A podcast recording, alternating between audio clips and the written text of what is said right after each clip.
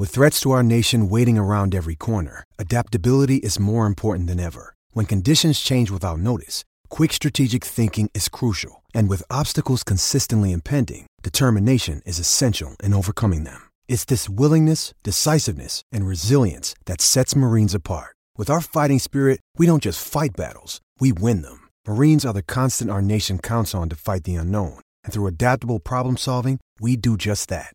Learn more at marines.com. É jó, szép jó napot kívánok mindenkinek, stars.hu keleten, nyugaton, 61. adás, micsoda nagy szám, és nem tudom, hogy nagy szám lesz a mai podcast, de most kísérletet teszünk arra, hogy nagyjából 10 csapatot, egyébként megszámoltam, múltkor összejött, tehát elsőre sikerült, pedig nem is néztük, végigvegyünk, megnézzük azt, hogy milyen benyomásaink vannak róluk, amelyeket érdekesnek tartunk, és hát persze próbálunk arra is figyelni majd, hogy olyan csapatok szóba kerüljenek, amik egy héttel ezelőtt nem. Szóval ez itt a hétfői over Reaction Podcast. Rédai Gábor vagyok, és itt van Zukály Zoltán. Szia! Szia Gábor, repesek az örömtől, hogy itt lehetek, és ezt mondom, ezt teljesen szarkazmus nélkül, mert szükségem van most egy 40 perces mentális vakációra a munkából, úgyhogy örülök, hogy össze tudtok hozni megint. Na, hát én is abszolút így vagyok vele, és még egy pár olyan csapat is van, akik nagyon örülnek az eddigi teljesítményüknek, ugye voltak most már kijelenthetjük jó kezdések. Még azt gondolom, hogy minden elemzésünk elé oda kell tenni azt a szűrőt, hogy még mindig kicsi ez a minta, de azért egy-két érdekességet mindenképpen felfedezhettünk már. Például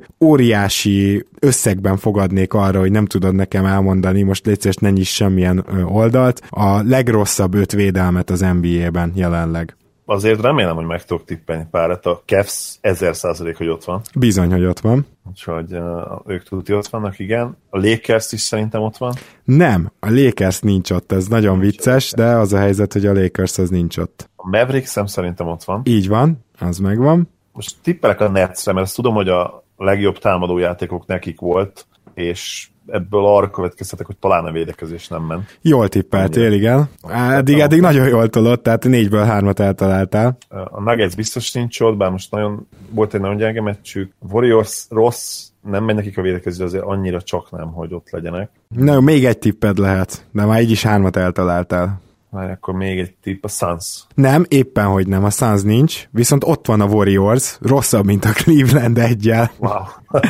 és a leges legutolsót nem találtad el. Ami egyébként meglepő, mert ha jobban belegondolsz, akkor van egy csapat, amelyiknek nagyon féltettük a védekezését, és már beszéltünk is róla, hogy hát nem is működik. Különösen, hogy volt egy olyan játékos, aki ki is esett két meccsre. Wolves? Így van, a Minnesota Timberwolves a legrosszabb védekező csapat egyelőre a ligában de a Golden State is 28 tehát azért uh, nyilván az itt, nagy meglepetés. az nagy meglepetés, nyilván itt az elején nem árt hozzávenni azért a pace-t. Erről beszéltünk, hogy ezt a statisztikát hosszú távon nem biztos, hogy érdemes pace adjusted statisztikaként venni, de aztán utána kaptunk egy pár olyan uh, kommentet, hogy bizony-bizony, azért ezek a statisztikák mindenképpen száz labdabirtoklásra vannak vetítve, úgyhogy azóta is egyébként ilyen értetlenül állunk azelőtt, hogy ugye a Real GM-nek ez a bizonyos team ami nagyon-nagyon jó oldal, és mindenkinek ajánlom, ott külön be lehet x azt, hogy pace adjusted, vagyis hogy hozzávegyék azt, hogy milyen tempóban játszanak a csapatok. Lehet, hogy akkor az így megduplázza, hogyha ennél a statisztikánál nézzük. Lényeg a lényeg, hogy ugye a Golden State gyorsan játszó csapat, ez mindenképpen számottevő abban, hogy sokkal több, és akár esetleg jobb lehetősége is van az ellenfélnek, de ez nem volt rájuk eddig jellemző. A Minnesota-nál az a problémás, hogy ők még csak nem is gyorsan, hanem lassan játszó csapatként egyébként az utolsók, tehát, hogy hát igen, a, a, csak a Dallas a, a, az első, bocsánat, utolsó ötből, amelyik lassabban játszik, mint a Minnesota Timberwolves. Ez csak egy kis érdekességként bevezetőnek. Melyik csapattal kezdjünk? Most akkor először neked adnám a labdát. Én nagyon szeretnék ma a Pacersről beszélni, bár már beszéltünk róluk egy kicsit, de őket mindenképpen azt gondolom, hogy bele kéne venni a mai adásba. Illetve Magicról még, még kellene egy picit. Azt hiszem, hogy róluk eddig annyi szó talán nem esett. Hát akkor fussunk neki a Pacersnek. Egyáltalán azt mondhatjuk, hogy ők most jók, vagy nem jók, hát igazából kicsit kiegyensúlyozatlan az a csapat, de az látszik, hogy teljesen megváltoztatták az eddigi Pacers sztereotípiáinkat, mégpedig, hogy mondjuk ők a, hát hogy mondjam ezt, a keleti Grizzlies, szerintem mondhatjuk, hogy lassú, jól védekező csapat, már tavaly sem teljesen volt ez rájuk igaz, hát idén meg aztán abszolút, tehát védekezésben egyébként 24-ek, tehát abszolút nem jók, viszont támadásban teljesen más a helyzet. Támadásban konkrétan a ötödik legjobb csapat jelenleg az Indiana, és azt gondolom, hogy meglepetés velük kapcsolatban főleg ez, illetve azért itt elkaptak egy-két jó csapatot is, köztük a San Antonio Spurs-t, ami meg egy nagy meglepetés győzelem. Ezeknek a sikereknek az a két letéteményese azt gondolom, hogy Oladipo és Sabonis. Oladipótól láttunk már azért elég jó hát streakeket az NBA pályafutása során, aki számomra meglepőbb az, az egyértelműen Sabonis. Akit ugye tavaly az OKC-nél egy ilyen floor spacerként próbáltak használni, általában leküldték a sarokba. Két kezünkön meg tudjuk számlálni szerintem, hogy hány post-up lehetőséget kapott az előző szezonban. És ehhez gyorsan tegyük hozzá, hogy Westbrookról elterjedt, hogy nem passzol neki. Tehát, volt, tehát jöttek ki ilyen plegykák, hogy hát Westbrook nem passzol Sabonisnak. Úgyhogy úgy nehéz floor spacinget produkálni. Igen, és nem is nagyon volt szerintem double digit meccse, volt azért pár, de, de tényleg nem sok. Ez képest most, amit eddig a Pacers csinál, az, az zseniális. Ugye volt már két 100%-os field goal-os meccse, egy 7 per 7 és egy 9 per 9, ugye ez a minap, és uh, csodálatosan pattanózik, 20 perc játékidőben, vagy 22 perc játékidőben eddig 9 pattanót átlagol, ami per 36-ra, hát nem csak gyenge matekom, szerintem olyan 13 környéken lehet, lehet, hogy 14 is talán. És hát beveri a triplákat, az ugye nagyon fontos, és megkapja pontosan ezeket a post lehetőségeket, amiket Oklahoma-ban nem kapott meg, és bizony él is vele, és azért nem annyira meglepő, hogy él velük, mert hogy az egyetemi évében pontosan ez volt az, ami neki a fő erőssége volt, és ott szinte minimálisan vállalt triplákat. Most, most sincs egyébként sok tripla kísérlete, és szerintem ez nagyon-nagyon jó mert ő, ő szerintem egy ilyen David Lee-szerű játékos lett, és nem csak azért hasonlók egyébként mindketten balkezesek, hanem tényleg gyakorlatilag a játék minden elemében, mint hogyha egymásnak ilyen, ilyen tükör képei lennének kivéve egyébként a védekezés hozzáteszem.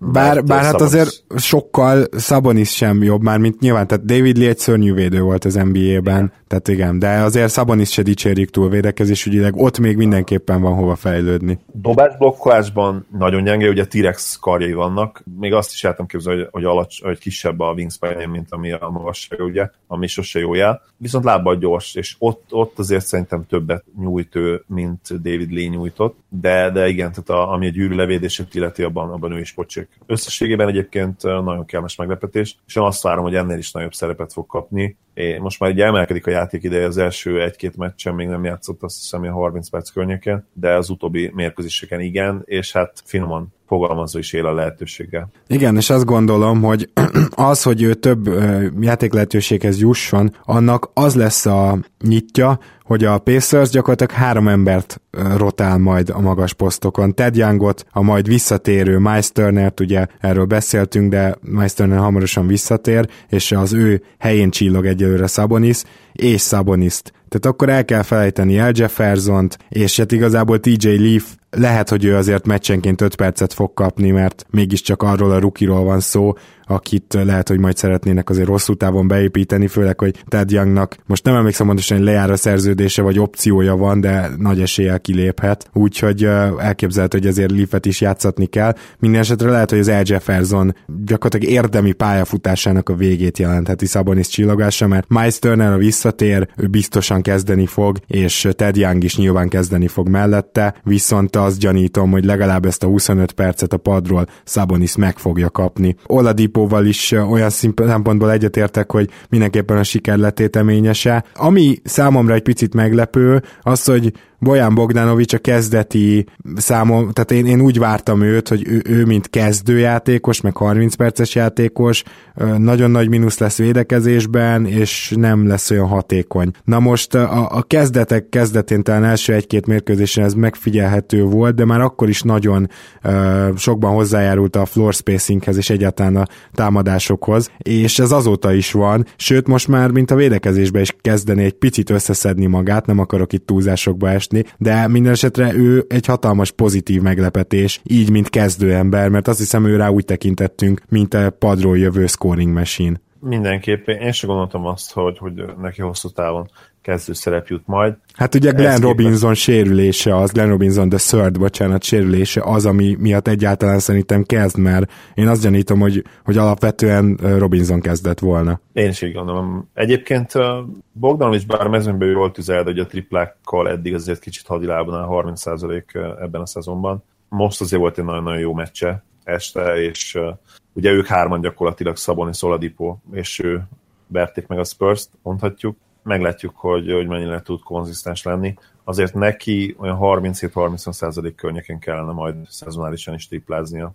Na, akkor egy másik csapat, mielőtt még az Orlandóra rátérnénk, akiről én mindenképpen szeretnék beszélni, ez pedig a Kings, amely igazából rosszabbul kezdett egy picit, mint, mint vártam. Most megnézve a schedule is, ugye csak a Dallas-t verte meg ez a Sacramento, és a Dallas az első három mérkőzésen hát kijelenthetjük, hogy mondjuk úgy training camp formában volt. Persze tudom, hogy ennek te örültél, de amúgy a Kings-zel van egy olyan problémám, hogy azt vártam tőlük, hogy azért ez most egy atletikus csapat, jó védők is vannak, tehát több is, illetve, tehát még, még ez Foxra is elmondható, hogy kapásból jó védőnek vártuk ugye az NBA-ben, és George Hill eh, is oda került szintén azért egy jó védő, hiába, hogy egy picit visszaesett, tehát azért még valószínűleg a posztja mindig top 10, ezt biztosan eh, mondhatjuk róla. Akár a centereknél megnézed Willi Colistein, Kufos, kiváló védekező centerek. Igen, tény, hogy a vingeken, a szárnyakon vannak ilyen szempontból problémáik. Összességében ennél jóval jobb védekezést vártam tőlük, és nekem ez egy kicsit csalódás. Még akkor is, hogyha tényleg úgy kezelik ezt a szezont, ez most kiderült, hogy hát most egy-egy meccsre kiültetjük George Hill-t meg Randolphot, ők pihenjenek,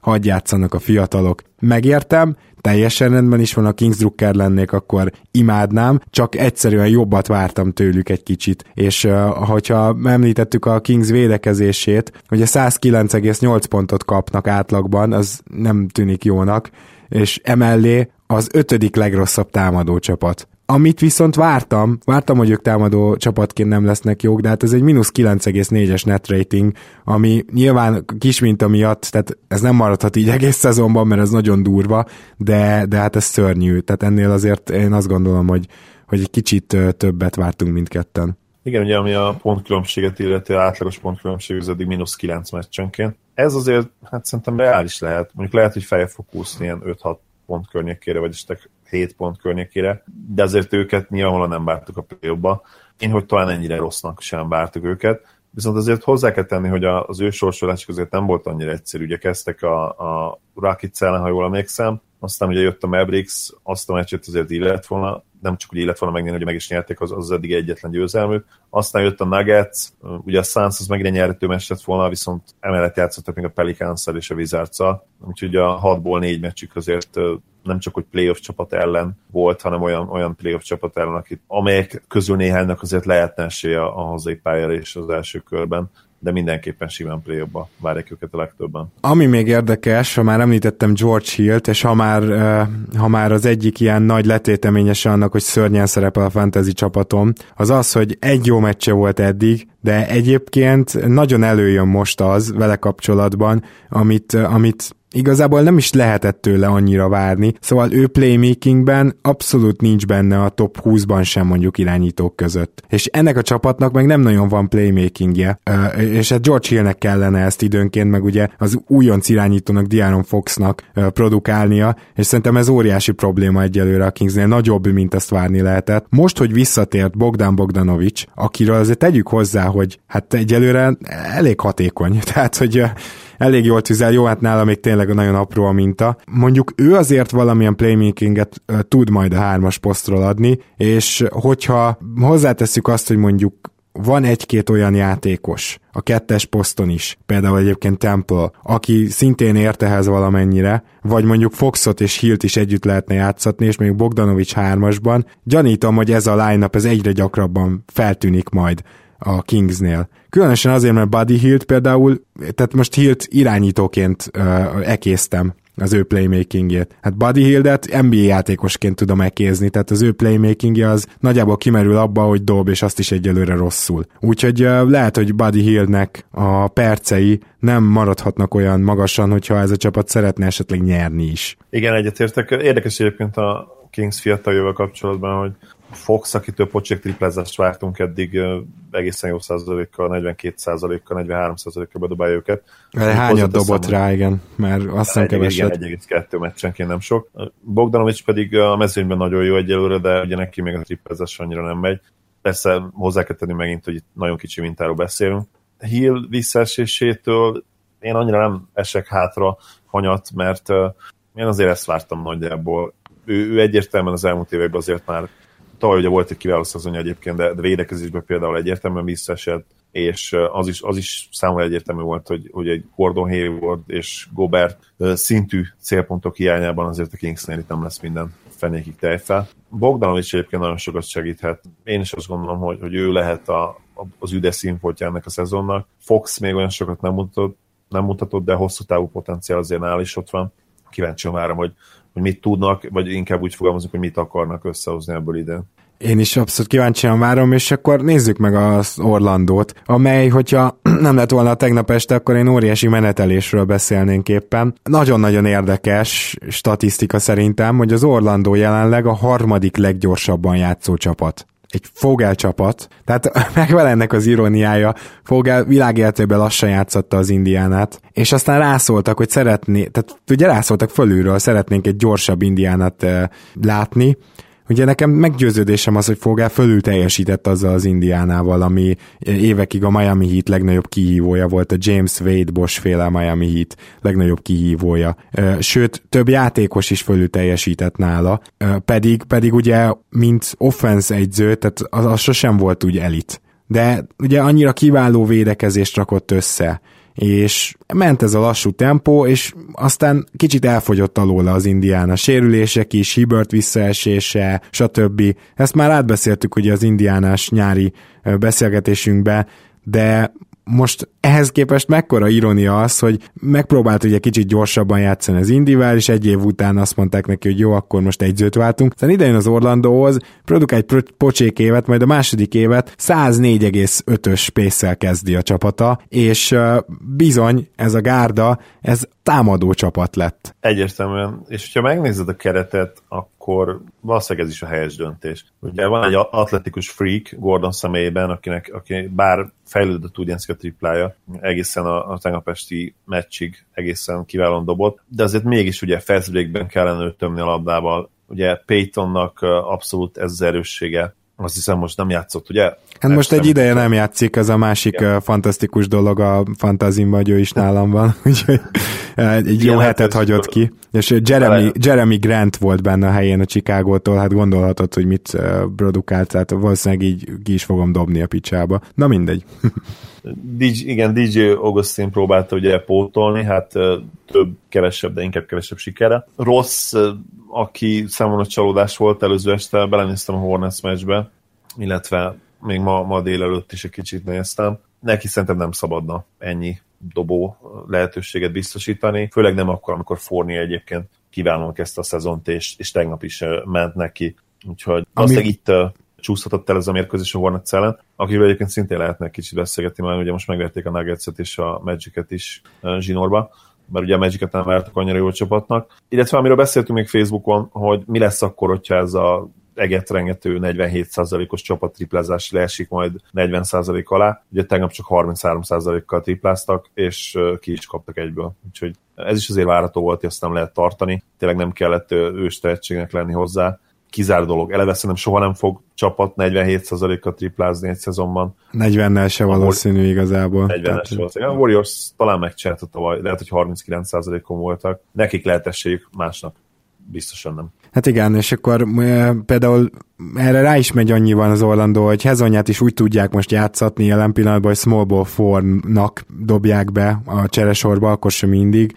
Hát ugye ő neki az egész pályafutását végigkísérte az, hogy a jó dobó, aki abszolút nem dob jól, arról nem beszél, hogy semmi másban sem jó egyelőre. Most ez valószínűleg az utolsó esélye, de igen, vannak itt azért most jó dobók, és érdemes kihasználni, ami Fournierben nagyon jó, az, hogy ő azért egy elég jó playmakinget is tud így a szányról, vagy hát mondjuk a kettes-hármas posztról produkálni. Most, most már tegyük hozzá, mert egyébként ez volt az egyik legnagyobb kritika vele szemben az elmúlt években. Ő is egy ilyen fekete lyuk volt támadásban. Idén ez, ez, ezen a részen is nagyon sokat dolgozott, és kiválóan teljesíti. Azt hiszem, hogy három és fél, talán négy assziszt környéken átlagol eddig ami, ami egészen jó tőle. Igen, azért ő sosem volt egy asszisztos játékos, ezt tegyük hozzá, csak valóban egyszerűen ő volt az, aki a hátán hordozta az Orlandó támadásban vucevic együtt, és ez nem a passzokban merült ki, de szóval én úgy fogalmaznám ezt meg, hogy ő sosem volt rossz passzoló, mindig látott is a pályán,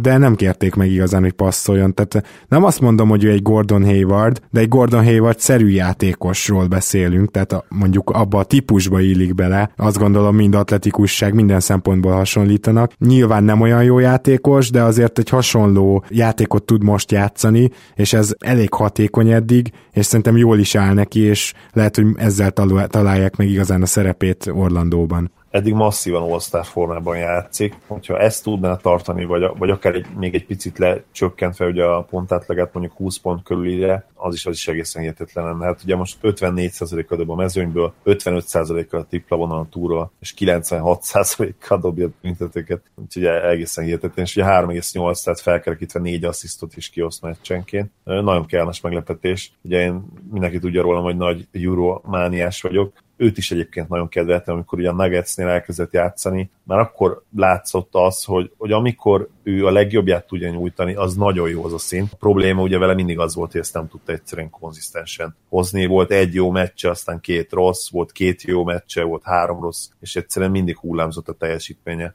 a, a szezon során. Ha végre ezen tud változtatni, akkor szerintem ilyen top, top 40 környékére simán odaférne a ligába. Lehet, hogy még esetleg a top 30 elejére is valahova oda. Bizony, bizony. Tehát igen, ez szerintem teljesen reális, mint az ő maxa, tehát potenciában, vagy, vagy lehetőségben, mert most már nem azt mondom, hogy feltétlenül fejlődik, hanem most már őt jól kell használni. A másik, hogyha már beszéltünk itt a, a Eurókról, Hát ugye Vucevic teljesen megőrült a szezon első hetében, ami már csak azért is jó volt, hogy folytassam a fantázis kesergéseimet. Gyakorlatilag ő egyedül fordította meg azt a pár arcot, abban is kikaptam, mert ellenem volt. Úgyhogy szuper volt, tényleg, így tovább, Nick. És azóta meg persze egy kicsit kihűlt minden esetre, azért úgy tűnik, hogy végre lassan ő is úgy tekint magára, mint aki nem a középtávolit fogja a végletekig dobálni, hanem akkor már inkább egyet hátralép és elkezd triplázni rendesen. Volt itt hat triplás meccse is, és ez neki egy olyan fontos lépés volt az NBA karrierjében, amit eh, idén kellett meglépni, és amikor az Orlandó felvezetőnkkel foglalkoztunk ugye nyáron, akkor én ezt említettem is, hogy, hogy neki ez lesz a következő nagy lépés, és úgy tűnik, hogy, hogy jó úton jár. Vucevicnek volt ellenünk egy nagyon jó meccs az elbén, és uh, voltak olyan megmozdulásai, uh, amelyek uh, megint arra engedte következtetni, amit egyébként mert valószínűleg tudtunk is az NBA-ből is, hogy, hogy ő első számú opcióként is azért egészen erős teljesítményekre képes. A védekezése nyilván, mint mindig nem volt túlságosan jó, aztán ugye az EB-n azért ez a konzisztencia is hiányzott a játékából, de ott nyilván azért nehezebb volt olyan társakkal játszani, akik ugye nem feltétlenül NBA szintű játékosok. Ehhez képest is meglepetés, ahogy kezdte az idei szezon, főleg a triplázása nem gondolom azt, hogy ez hosszú távon számára tartató, bár, hogyha valaki képes lett arra, hogy ugye Lopez és Gasol nyomdokaiba lépve egészen jó százalékú szezont lehozon triplából, így hirtelen nem azt mondom, hogy semmiből, de azért kicsit váratlanul, az azért valószínűleg Vucevic, mert az ő középtávolia valami egészen durván money. Akkor beszéljünk most. Egy keletet, ugye tegnapig vezette az Orlando, a keletet most új, újonnan vezető Detroitról. Hát azt hiszem, hogy talán egyik csapatnak se jósoltunk 35 győzelmet se, vagy én talán a Detroitnak 35-öt, tehát hogy elég vicces, hogy mind a ketten 5-2-vel állnak. És a Detroitnál akkor én megint kezdeném a csapat statisztikáktól, mert hogy rendkívül érdekes, hogy 12. legjobban védekező csapat, ami pontosan az, amit vártunk. Tehát, hogy a Detroitot ide vártuk erre a környékre, Csak hogy, tehát e, mondhatjuk úgy, hogy ez így maradt, de ami nem maradt így, az az, hogy a Detroit az a negyedik legjobban támadó csapat jelenleg. Egyébként Golden State, Portland, Orlando, Detroit, Indiana, Toronto, Brooklyn az első hét, és aztán a Minnesota jön, aztán a Clippers. Szóval csak mondom, hogy egy-két meglepetés van egyelőre, hát itt főleg azt gondolom, hogy az Orlando, Detroit, Indiana az nagy meglepetés. A Brooklynról azt gondolom, hogy azért vártuk, hogy jók lesznek, ha nem is ennyire. Na és a Detroit Pistons pedig valószínűleg azért jó, mert nem vagyok ebben biztos, mert kevés meccsüket láttam pont, de valószínűleg azért is jó, mert itt több olyan teljesítmény is jött tőlük, amit szerintem az ember nem várt, tehát az, hogy Reggie Jackson ilyen szörnyű preseason után folyamatosan stabilan tud teljesíteni, az, hogy André Drummond bedobja a büntetőit, amit még óvaintenék mindenkit attól, hogy most elkönyveljük őt 80%-os büntetőzőnek, de egyértelmű a javulás, azért is, mert itt a szemteszt is számít szerintem, tehát sokkal jobban, sokkal szebb, ki, szebben kivitelezett mozdulattal dob, tehát ő rajta végre látszik az, hogy nyáron valami történt, és az, hogy Tobias Harris bizony fellépett első számú scoring optionné, és ezt úgy tette meg, hogy maradt elég hatékony. Szóval ezeket a dolgokat azt gondolom, hogy, hogy nem biztos, hogy várta bárki is. Kérdés, hogy meddig tartanak, mert azért a Detroit és a jó támadó csapat az nem véletlenül nem volt az elmúlt időkben uh, egy kategória, és nem vagyok benne biztos, hogy ez ki tud tartani. A védekezésük azt szerintem megmarad itt a tizedik hely környékén, tehát azt már most belőhetjük. Itt is van egy, van egy egyértelmű hot streak, ami, ami tarthatatlan százalékokat mutat, főleg Harrisnél és Bradleynél, aki egyébként kiválóan kezdte a szezont, és hát megerősíti ezt a cserét eddig elég erősen. De azért ő is 46%-kal triplázik eddig, négy kísérlettel, illetve Harris 46%-a szintén ugye hat kísérlettel, mind a kettő teljesen egyetemen tartatatlan. Ők legjobb esetben is szerintem a 38% környékén triplázhatnak majd, úgyhogy itt is nagyon érdekes lesz az, hogy mi történik majd, amikor hát ugye a, a norma beáll és és visszatérünk azokhoz a százalékokhoz, amelyek reálisak lesznek a, a szezonban. Jackson szerintem már ott van triplában, ő ilyen 33%-nál van, ő esetleg egy picit javíthat is, de az egyértelmű, hogy, hogy a sikerek letéteményesei itt a, a periméter játékosok, akik kirobban formába kezdték ezt az új szezon, hm. és egyébként az éjjel is kiválóan játszottak. Így van, talán, talán érdekes kivétel ebből Stanley Johnson, aki hát maradjunk annyiban, hogy egyik a hatékonyságtól olyan messze van, hogy, hogy van egy ilyen anti-hatékonyság szó, talán van ilyen, vagy hatékonytalanság, de, de az, az lenne ő. És ez mondjuk annyiban biztató, hogy ő még azért ennél csak jobb lehet és most jobb is volt, tehát a Warriors ellen kiválóan játszott ő, és valószínűleg, ha most nem szedi össze magát erre a meccsre, akkor nem is nyerik meg ezt. Bizony.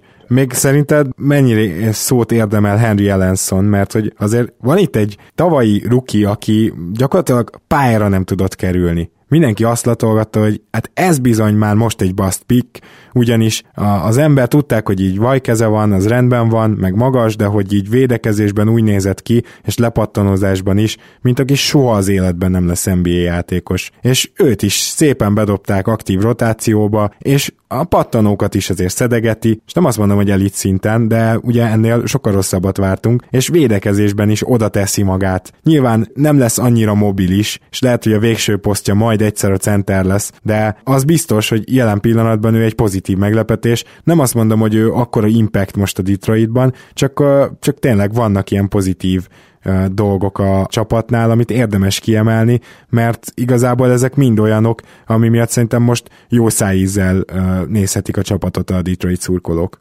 Egyetértek, igen, az az utolsó megállapítással mindenképp.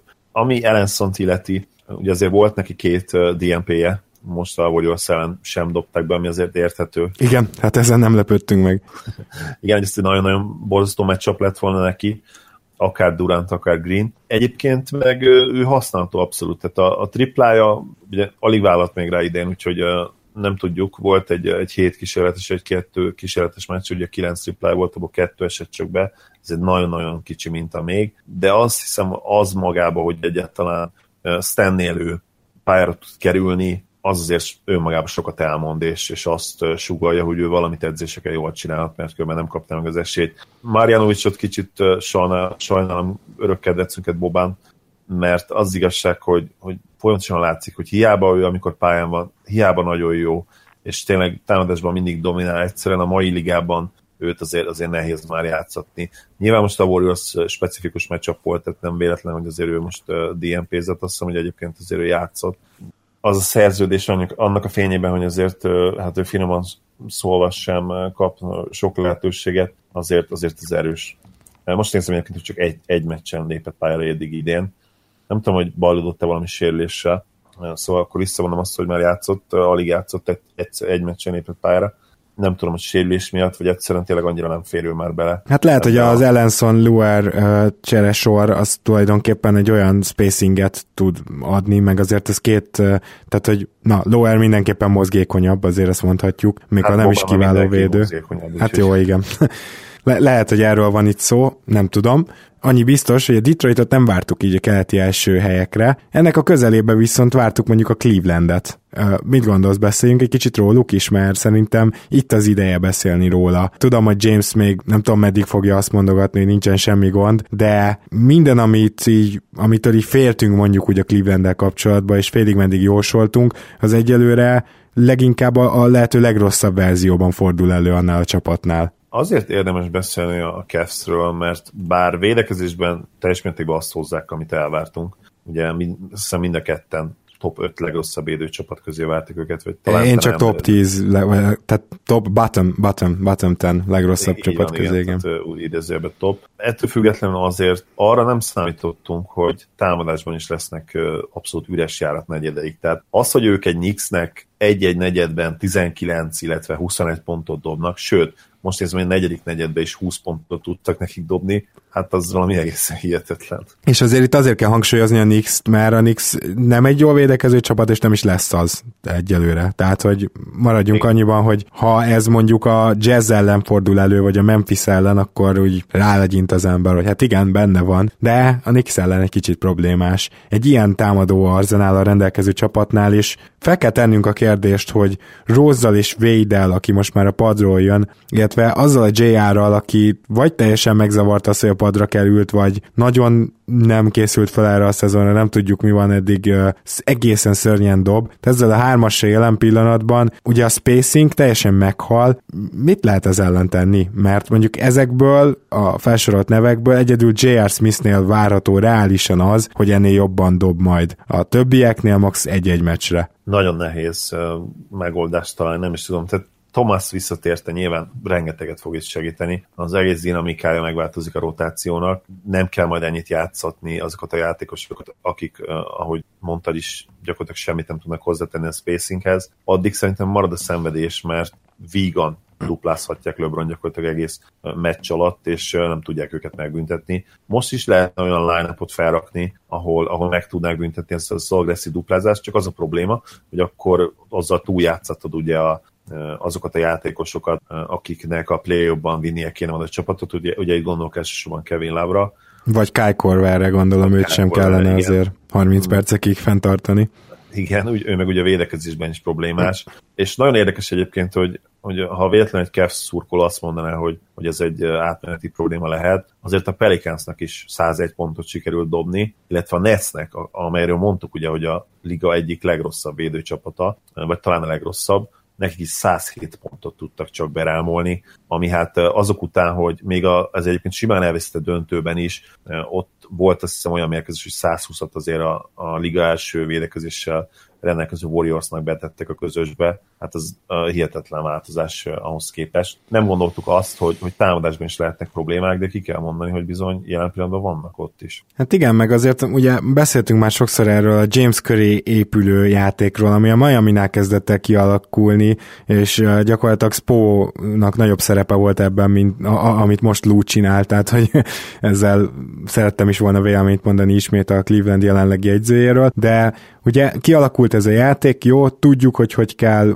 megvan az, hogy James hogy tör be, hogy kell köré állni, a dobók hova állnak, és ő tényleg mindig megtalálja őket. És az a nagyon érdekes, hogyha nincsenek dobók, akkor jön az, hogy Jamesnek minél többet kell egyegyezni, vagy tényleg úgy kipasszolni, hogy abból egyáltalán nem biztos, hogy tudnak büntetni, ahogy te is mondtad. Ez valóban, hogyha jobban belegondolunk, logikus, hogy visszaejti a hatékonyságot. Mindaz, mindazonáltal azt is el kell ismernünk, hogy LeBron James hiába játszik fantasztikusan, szerintem évről évre egyre inkább meg tudják a csapatok és a csapatok védekezése hozzá tud szokni, tehát meg tudják szokni azt, hogy mik azok a helyzetek, amiket mindenképpen ki kell kerülni, ami, amiben nem szabad, hogy LeBron belemenjen, mert 2 plusz 1 lesz, vagy, vagy triplát kapunk. Szóval azért, hogyha évek óta játszatsz egy rendszert, akkor szerintem az a rendszer el tud fáradni, legalább egy kicsit. Nem vagyok benne biztos, hogy most kijelenthetjük, hogy most erről is van szó, de azért szerintem a NBA védelmek azok ugyanúgy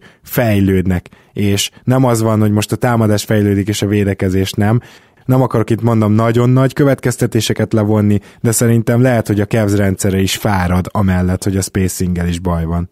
Ezzel abból a szempontból egyetértek, hogy szerintem minden rendszer elfáradhat.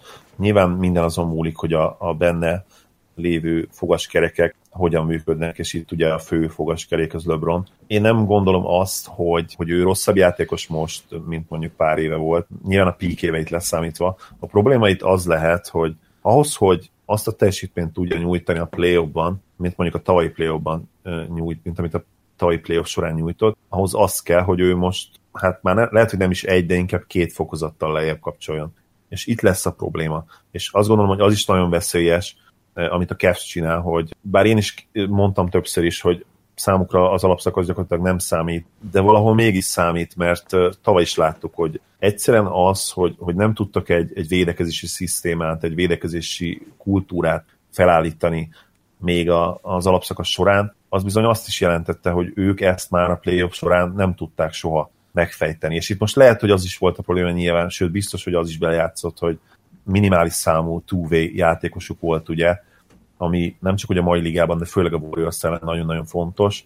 Viszont lehet, hogy benne volt az is, hogy ők ezt nem is nagyon gyakorolták, és itt én most főleg a mentális részére gondolok, tehát nem volt az a mentalitás meg bennük, hogy már pedig most mi ezt az ellenfelet 95 ponton fogjuk tartani. És ez most sincs meg bennük, nincs meg az állomás hozzáteszem hozzá, de ha most nem tudnak ezzel valamit csinálni, akkor lehet, hogy már előre le lehet írni az egész szezon, és az a veszély is fennáll egyébként, hogy idén akár megfoghatja őket valaki. Nyilván nekik nagyon jött ebből a szempontból a Hayward sérülés, mert pont a Celtics lehetett volna az az egy csapat, aki, akinek erre reális esélye lehetett volna, de ki tudja. Tehát ha egy kőkemény Bizárc ellen így ezzel a mentalitással neki mennek egy playoff párharcnak, hát nem vagyok biztos, hogy abból idén is olyan simán kikeverednek, mint a múltban bármikor. Hát kíváncsi leszek. Most ezek mindenképpen messze menő következtetések részemről is, részedről is, de hát ezért hívjuk hétfői overreactionnek egyelőre a podcast hétfői kiadását. Említetted a sárlattat, úgyhogy akkor menjünk egy olyan csapatra, amelyik, amelyiket te dobtál be. A Hornetsnél, hát például tegnap Kemba Walker valami iszonyatosan nagy meccset hozott, döbbenetesen nagy mérkőzést, de úgy látom, hogy a Hornetsnek tényleg valójában az a legfőbb problémája eddig, hogy sérültjeik voltak, vannak, és amint például MKG visszajött, a védekezésük egyből jobb lett, tehát abban a pillanatban, ő tényleg egyébként ilyen játékos, tehát van egy pár ilyen a ligában, ilyen Middleton például,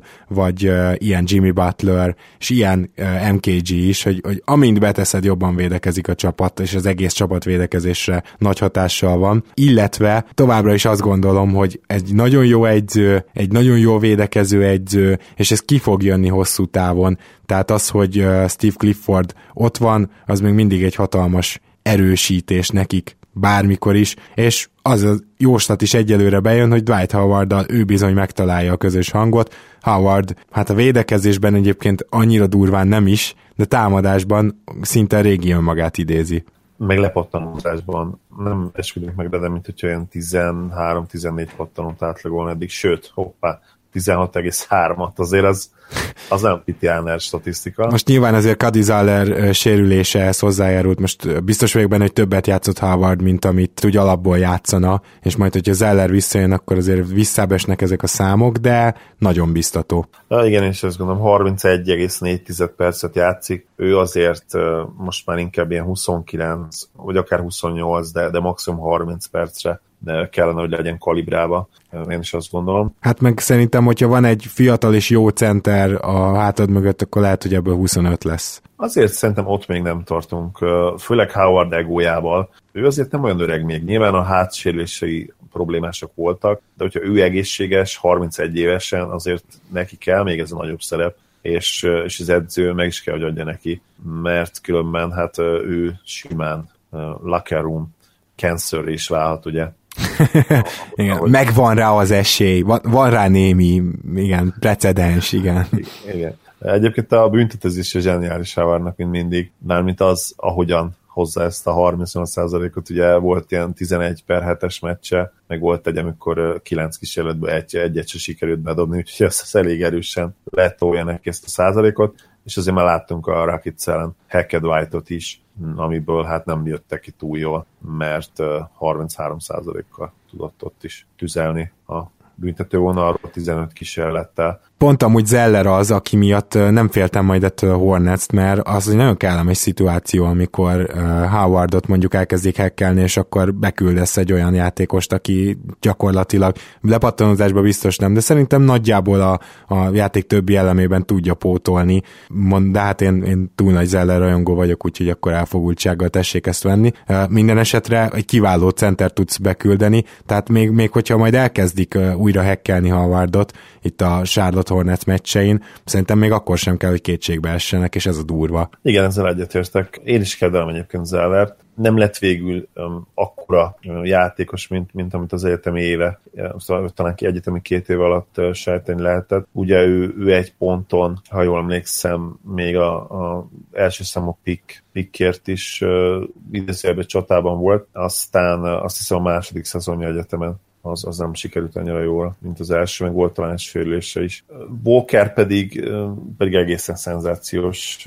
Tavaly, a tavalyi teljesítményével nálam az egyik kedvenc irányítómmá vált, nagyon-nagyon látványos, amit csinál, és amikor ilyen hatékonysággal teszi, akkor tényleg azt is elfelejtett, hogy, hogy ő valójában egy alulmér, alulméretezett egyes, kiváló, kiváló játékot nyújtott tegnap 34 pont 10 assziszt, de még, még ennél is dominánsabbnak érezted a mérkőzés során meg az irányítóknál azért ez a 30-10, ez, ez általában jót jelent. Tehát az azt jelenti, hogy jól is dobtak, meg, meg még szerveztek is. Tehát ez, ezek azok a számok irányítónál, amikor tudod, hogy az a csapat az valószínűleg nyert. De ez most nagyon általános kijelentés volt, de azért nagyjából ki tudok mellette állni. A Clippersnek az eddigi fantasztikus szereplése viszont olyan, amit egy picit azt várom, hogy visszaessenek. Először is tavaly is úgy kezdték a szezont, hogy jé, ez jól védekezik ez a csapat, és hát idén is úgy kezdték a szezont, gyakorlatilag elit védekező csapat. Ezzel csak az a problémám, hogy ez szerintem ugyanúgy nem fog kitartani, mint tavaly. Nem tartott ki, és azt pedig már te említetted, hogy eddig azért nem volt olyan túl brutális schedule-jük. Hát finoman szóval se, de még ha az lett volna is, én akkor sem gondolnám, hogy, hogy kitarthatna ez a védekezés. Ők kizárt dolog, hogy a liga legjobb védekező csapata legyenek, még akkor sem egyébként, hogyha mint hogy beszélgetünk erről a nyáron, én már akkor is úgy gondoltam, hogy, hogy egy Jordannel és egy Beverlyvel a kezdőben azért bizony lehet jó védekezést csinálni. Ráadásul ugye Doknak ez az erőssége hogyha van neki erőssége, mint edző, szerintem kicsit túlértékelt, akkor ez mindenképpen az, hogy, hogy egészen jó védekezés össze tud rakni. Ez teljesen egyetértek. Azért nem azt mondanám, hogy ez egy fake kezdés volt. Tehát a, a fake kezdés az mondjuk a, annó, amikor Hinki először lebontotta a Philadelphia-t, és az a Philadelphia egy 3-0-al indult ugye akkor Hinkinek be kellett látnia azt, hogy jó, hogy így lebontod a csapatot, de hogyha NBA játékosok játszanak, akkor fennáll a veszélye, hogy esetleg nyersz. Úgyhogy Hinki ugye még abban a szezonban elbont, elboltolta Spencer House-t is, Turnert is, és azt hiszem még Ted Youngot. Tehát, hogy tudod, aki, aki úgy tényleg NBA játékos volt, azt még gyorsan lecserélte ezután a 3 0 kezdés után. A Clippersnél azért nem erről beszélünk, de nagyon kíváncsi lennék arra, hogy mondjuk egy 20-25 meccs után is a nyugati élmezőnybe lesznek el, vagy inkább a nyugati második vonalban. De azért nem mondanám, hogy nem biztató, amit látunk,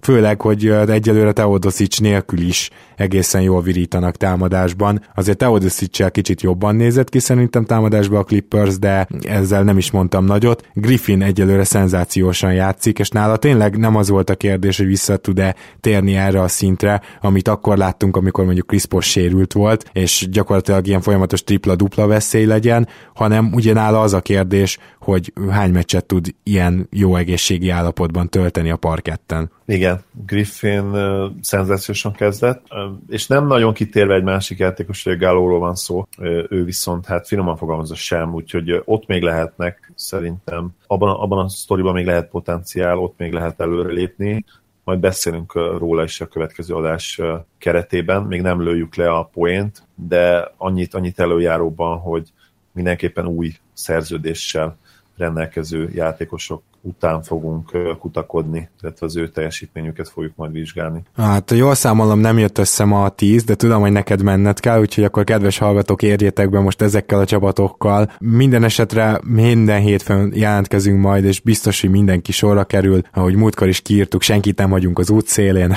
úgyhogy azért nyugodtan jöhetnek akár kommentek is, hogy ki az, akikre már így nagyon kíváncsiak lennétek, és még nem beszéltünk eleget róluk, mert mi tényleg nyitottak vagyunk ilyen szempontból mindenre, tehát ez, ez nem az a podcast, ahol csak a Golden State-ről, a Lakersről és csak a New Yorkról és a Clevelandről beszélünk. Ezt tudjátok jól, úgyhogy nyugodtan jöhetnek a, az igénylések, és hát amit még ne felejtsetek el az az, hogy időről időre ránézhettek a stars.hu-ra, ha szeretnétek minket támogatni, ott különösen ajánlom figyelmetekbe az akciókat, amik most így a téli időszak kezdete előtt is nagyon érdemesek a megtekintésre, meg hát egyáltalán rengeteg új ilyen kabátjuk érkezett, meg téli cuccok, úgyhogy már csak ezért is mindenképpen legalább látogassátok meg. Ha pedig megtetszene valami és rendeltek tőlük, akkor ne felejtjétek el mondani nekik. Ott a kis közlemény rovatban, hogy a keleten-nyugatontól jöttök, és uh, természetesen köszönjük a hozzájárulást a Lakiai Rádiónak és a kezdő.hu hírportálnak is. Zoli, neked is köszönöm, hogy itt voltál ma.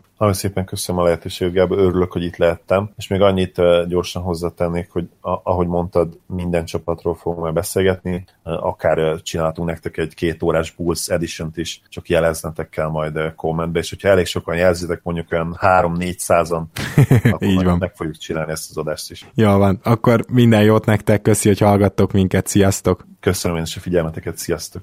Ha más podcastekre is kíváncsi vagy, hallgassd meg a Béton műsor ajánlóját. El tudod képzelni, hogy a podcastet, amit éppen most hallgattál, fél év múlva már a mesterséges intelligencia generálja? Mi sem. De ha érdekel, eljött már a gépek lázadása. Hallgass bele az Embertelen podcastbe. Orsós Lajos vagyok, a műsor házigazdája. Egyelőre még élőben. Egyelőre. Fedezzük fel együtt, hogyan ismerkedik, randizik, mesél és vitatkozik Betty és Péter, két teljesen mesterséges intelligencia. Lajos, a podcast címét mond még egyszer, Léci. Oké. Okay. Embertelen podcast. Ez a műsor a Béton közösség tagja.